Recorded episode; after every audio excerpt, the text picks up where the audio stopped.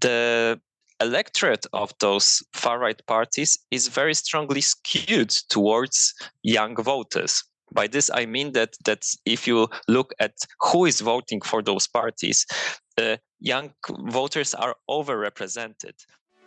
Fußnoten. Der politische Nachrichtenpodcast von M945.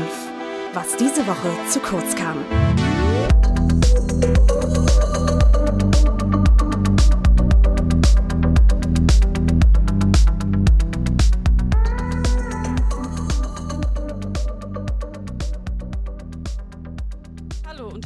Willkommen zu einer neuen Folge der Fußnoten. Bei den letzten beiden Landtagswahlen in Bayern und Hessen hat die AfD bei jungen Menschen stark gepunktet. Dieses Jahr haben wir ein Superwahljahr. Es wird nicht nur in Ostdeutschland gewählt, sondern auch in vielen anderen europäischen Ländern. Deshalb möchten wir, das sind Leon Tonchewa, und Ginger Whiting uns in dieser Folge damit beschäftigen, warum junge Menschen rechte Parteien wählen. Wie zum Beispiel Max. Wir haben seinen Namen geändert, denn er möchte lieber anonym bleiben. Er studiert Wirtschaftsinformatik und beschreibt sich selbst als nicht besonders politisch. Sein Freundeskreis sei eher links, aber er überlegt, die AfD zu wählen. Die würden mich immer also eher Mitte einordnen, aber eher auch schon Richtung rechts momentan. Mit seiner Entscheidung, die AfD zu wählen, ist Max in seiner Altersgruppe nicht allein. Das scheint allgemein ein stärker stärkerer Trend zu sein. Vergangenes Jahr waren die Landtagswahlen in Bayern. Bei der Wahl haben 16 Prozent der 18- bis 24-Jährigen die AfD gewählt. Das sind 9 Prozent mehr als bei der Landtagswahl 2018. In dieser Altersgruppe hat die AfD die meisten Stimmen dazugewonnen. Damit wäre die Alternative für Deutschland nach der CSU die zweitgrößte Kraft. Das trifft auch auf die U18 Landtagswahlen zu. Aber auch andere konservative Parteien wie die Union und die Freien Wähler schneiden bei der Gen Z immer besser ab. Nimmt man die Ergebnisse von CSU, Freien Wählern und AfD bei der U18-Wahl zusammen, zeigt sich, dass jede zweite Person eine dieser drei Parteien gewählt hat. Dabei gilt es zu unterscheiden zwischen Konservativismus und dem im Zusammenhang mit der AfD häufig genannten Rechtspopulismus bzw. Rechtsextremismus. Laut Bundeszentrale für politische Bildung zeichnet Rechtsextreme ein radikal rechtes und demokratiefeindliches Weltbild aus. Damit gehen häufig diskriminierende Einstellungen gegenüber verschiedensten Gruppen einher, zum Beispiel Fremdenfeindlichkeit. Öffentlichkeit. Rechtspopulismus zeichnet vor allem die starke Vereinfachung eines Themas aus. Dabei greifen RechtspopulistInnen häufig auf Schwarz-Weiß-Dichotomien zurück. Dem Volk steht dann beispielsweise das Establishment gegenüber. Mit Rechtsextremen verbinden sie ihre nationalistische Ausrichtung. Deshalb sind die Übergänge zwischen den beiden Gruppen häufig fließend. Konservative grenzen sich von diesen Gruppen durch ihre prodemokratische Grundhaltung ab. Sie setzen sich für ein konservatives Weltbild und eine starke staatliche Ordnungsgewalt ein. Konservativ ist also nicht gleich rechtsextrem extrem. Aber trotzdem passen diese Wahlergebnisse irgendwie nicht in das Bild, das man sich von jungen WählerInnen macht. Demnach sollte die jüngere Generation doch liberaler bzw. linker sein als die Generation ihrer Eltern. Auch in der Gen Z gibt es natürlich eine Diversität im Meinungsspektrum. Das sagt auch Pädagoge Frank Reul vom Deutschen Jugendinstitut. So als, als Rahmung auch mitgeht, dass wir das vor allem problematisieren, weil wir ein spezifisches Bild von Jugend haben und wie Jugendliche sein sollten. Wir sehen am Ende nämlich eigentlich auch nichts weiter, als dass sich die Jugendlichen den Erwachsenen annähern. Also es stimmt nicht unbedingt, dass die jüngeren Generationen progressiver sind als die älteren. Max ist ein gutes Beispiel, denn im Gegensatz zu seinem eher linkeren Freundeskreis ist er, wie gesagt, konservativer. Er hat uns erzählt, aus welchen Gründen er aktuell überlegt, die AfD zu wählen. Weil ich finde, dass das aktuell die einzige richtige Opposition ist und ich mit der aktuellen Regierung sehr unzufrieden bin. Ich finde, die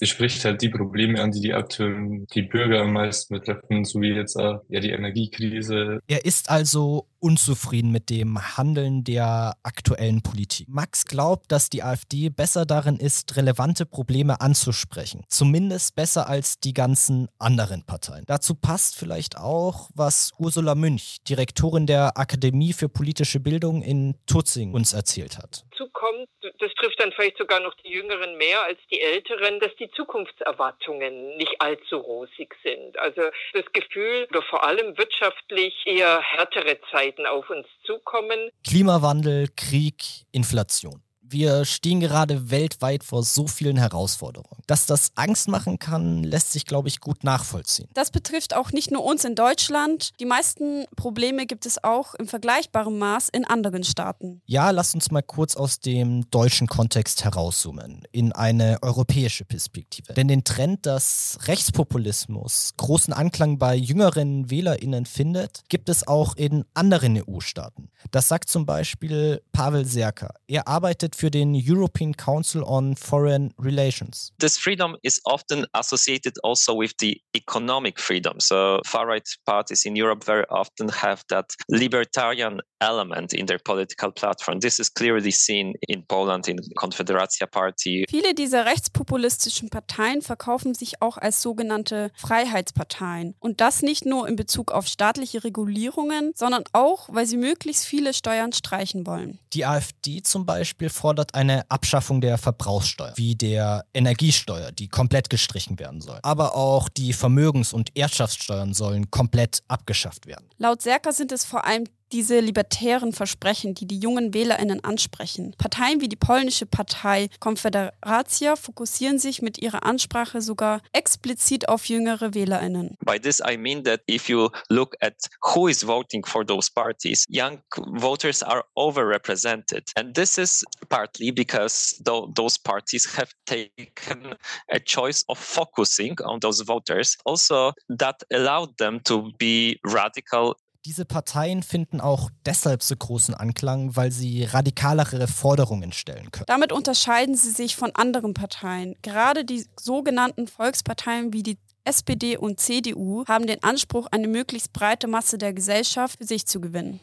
Ein weiteres Merkmal, das rechtspopulistische Parteien kennzeichnet, ist, dass sie komplexe Themen vereinfachen und die Schuld auf andere schieben. Diese Komplexitätsreduktion, die da passiert ist, das ist einfach auch eine Antwort auf eine Überforderungserscheinung. Also wir haben ja alle nur begrenzt Kapazitäten, uns mit diversen Sachen auseinanderzusetzen und wenn das zu komplex wird, naja, dann fällt irgendwann die Tür zu. Einfache Lösungen für komplexe Probleme wirken für viele einfach ansprechender. Dazu gehört dann auch, sich einen Sündenbock zu suchen. Dadurch, dass diese Parteien so vermeintlich klare Lösungen haben, wirken sie wie Heilsbringer. Aber in Demokratien gibt es selten nur einen Lösungsvorschlag. Das heißt auch, dass die Entscheidungsfindung länger dauert, weil man sich meistens auf Kompromisse einigen muss. Professor Dr. Wuttke von der LMU erklärt, wie sich diese langwierigen Entscheidungsprozesse auf die Demokratiezufriedenheit auswirken. Ungefähr die Hälfte der europäischen Bevölkerung ist unzufrieden damit, wie die Demokratie in der Praxis funktioniert. Das heißt, wir erleben eine große Zustimmung zur generellen Idee der Demokratie, aber eine nicht von jedem, aber von vielen geteilte Unzufriedenheit über die tatsächliche Realität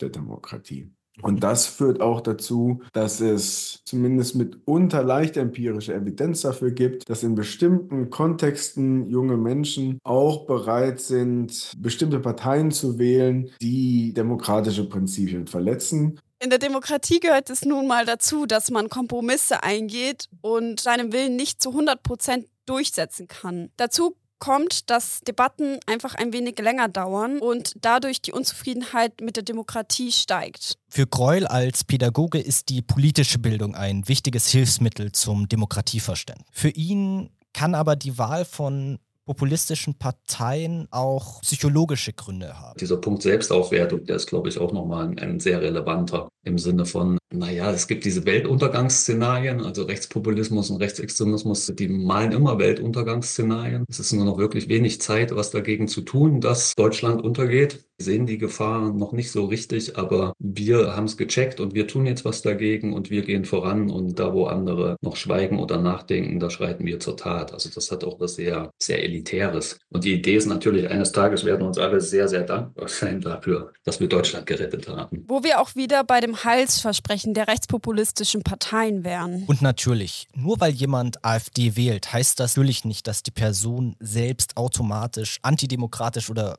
rechtsextrem ist. Max erzählt von sich selbst. Sachen lehnen natürlich äh, absolut ab. Wir lehnen jede Extremität von rechts als auch links komplett ab. Also ich glaube, das sind eher so Fantasien und Gerüchte, die, glaube ich, nicht so eintreffen werden. Und auch selbst wenn die AfD mal eine Regierung stellen würde oder in die Regierungsverantwortung kommt, wird sich nicht so viel ändern, wie jetzt sind immer alle vorher meinen. Max scheint also nicht die Ideologie der AfD zu teilen. Dennoch spricht sie für ihn andere Wünsche an, die andere Parteien eben nicht erfüllen können. Das nennt sich auch Protestverhalten. Wird gesagt dazu? Dass sich unter den Wählern der AfD Menschenfeinde und dass sich unter den Wählern der AfD Protestwähler befinden, ist ja kein Widerspruch. Das Ganze waren jetzt ganz schön viele Infos. Darum fassen wir das nochmal kurz zusammen. Rechtspopulistische Parteien bieten einfache Lösungen für komplexe Themen an. Außerdem profitieren sie von der aktuellen Unzufriedenheit mit den anderen Parteien und auch der politischen Realität. Insbesondere die häufig marktliberalen Einstellungen der Parteien wie der AfD scheinen für jüngere Wählerinnen ansprechend zu sein. Zur Wahrheit gehört natürlich auch, dass rechtspopulistische Parteien wie die AfD gewisse Personengruppen diskriminieren und ausgrenzen wollen. Das hat zuletzt die Korrektivrecherche gezeigt, in der AfD-Funktionäre und Rechtsextreme sich getroffen haben, um über die Abschiebung von ausländischen und andersdenkenden Menschen zu sprechen. Deshalb werden Teile der AfD auch schon seit Jahren vom Verfassungsschutz beobachtet und als möglicherweise oder gesichert rechtsextrem eingestuft. Ein Beispiel ist die Jugendorganisation der AfD. Dass solche Parteien so erfolgreich bei jungen ProtestwählerInnen sind, liegt laut Pavel Serker vor allem an deren Social Media Ansprache. Then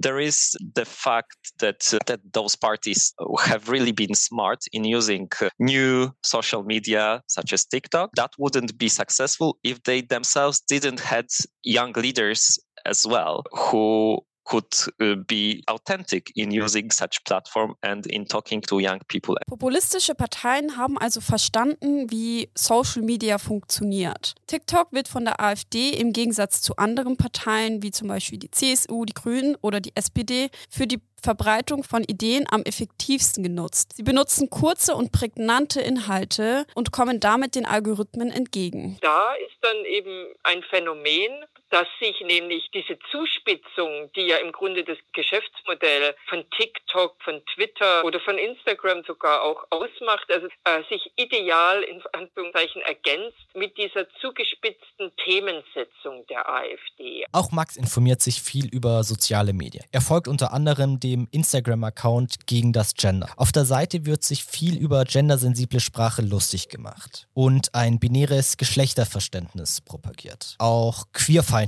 kann man immer wieder auf der Seite finden. Das sind alles Talking Points, die die AfD setzt. Weiter propagieren sie auch traditionelle Geschlechterverhältnisse und Rollenbilder, was auch dazu führt, dass vor allem junge Männer diese Partei wählen, wie auch Serke erzählt. It also has to do with the fact that uh, these are these tend to be the only parties that speak to young male voters. So for, for the moment we are talking about those parties being particularly attractive to young people, but actually when you look in more detail, we are most mostly speaking about young men and not young women. Zum Abschluss lässt sich also sagen, dass vor allem junge Männer rechtspopulistische Parteien wählen. Und das kann allerlei Gründe haben, sei es die Unzufriedenheit, wie es aktuell in der Politik läuft oder auch wie der Ausblick in die Zukunft ist. Aber nach wie vor gilt, junge Wählerinnen sind immer noch die kleinste Wählergruppe bei rechtspopulistischen Parteien. Also ist es am Ende doch nicht so düster, wie es vielleicht scheint. Und mit diesen Worten verabschieden wir uns für diese Folge. Wir danken Sophie Nagel für Skript und Recherche. Moderation waren ich, Ginger Whiting und Leon Toncheva. Produktion Leon Toncheva. Sendeleitung hatten Simone Heigel und Sarah Ritterbach.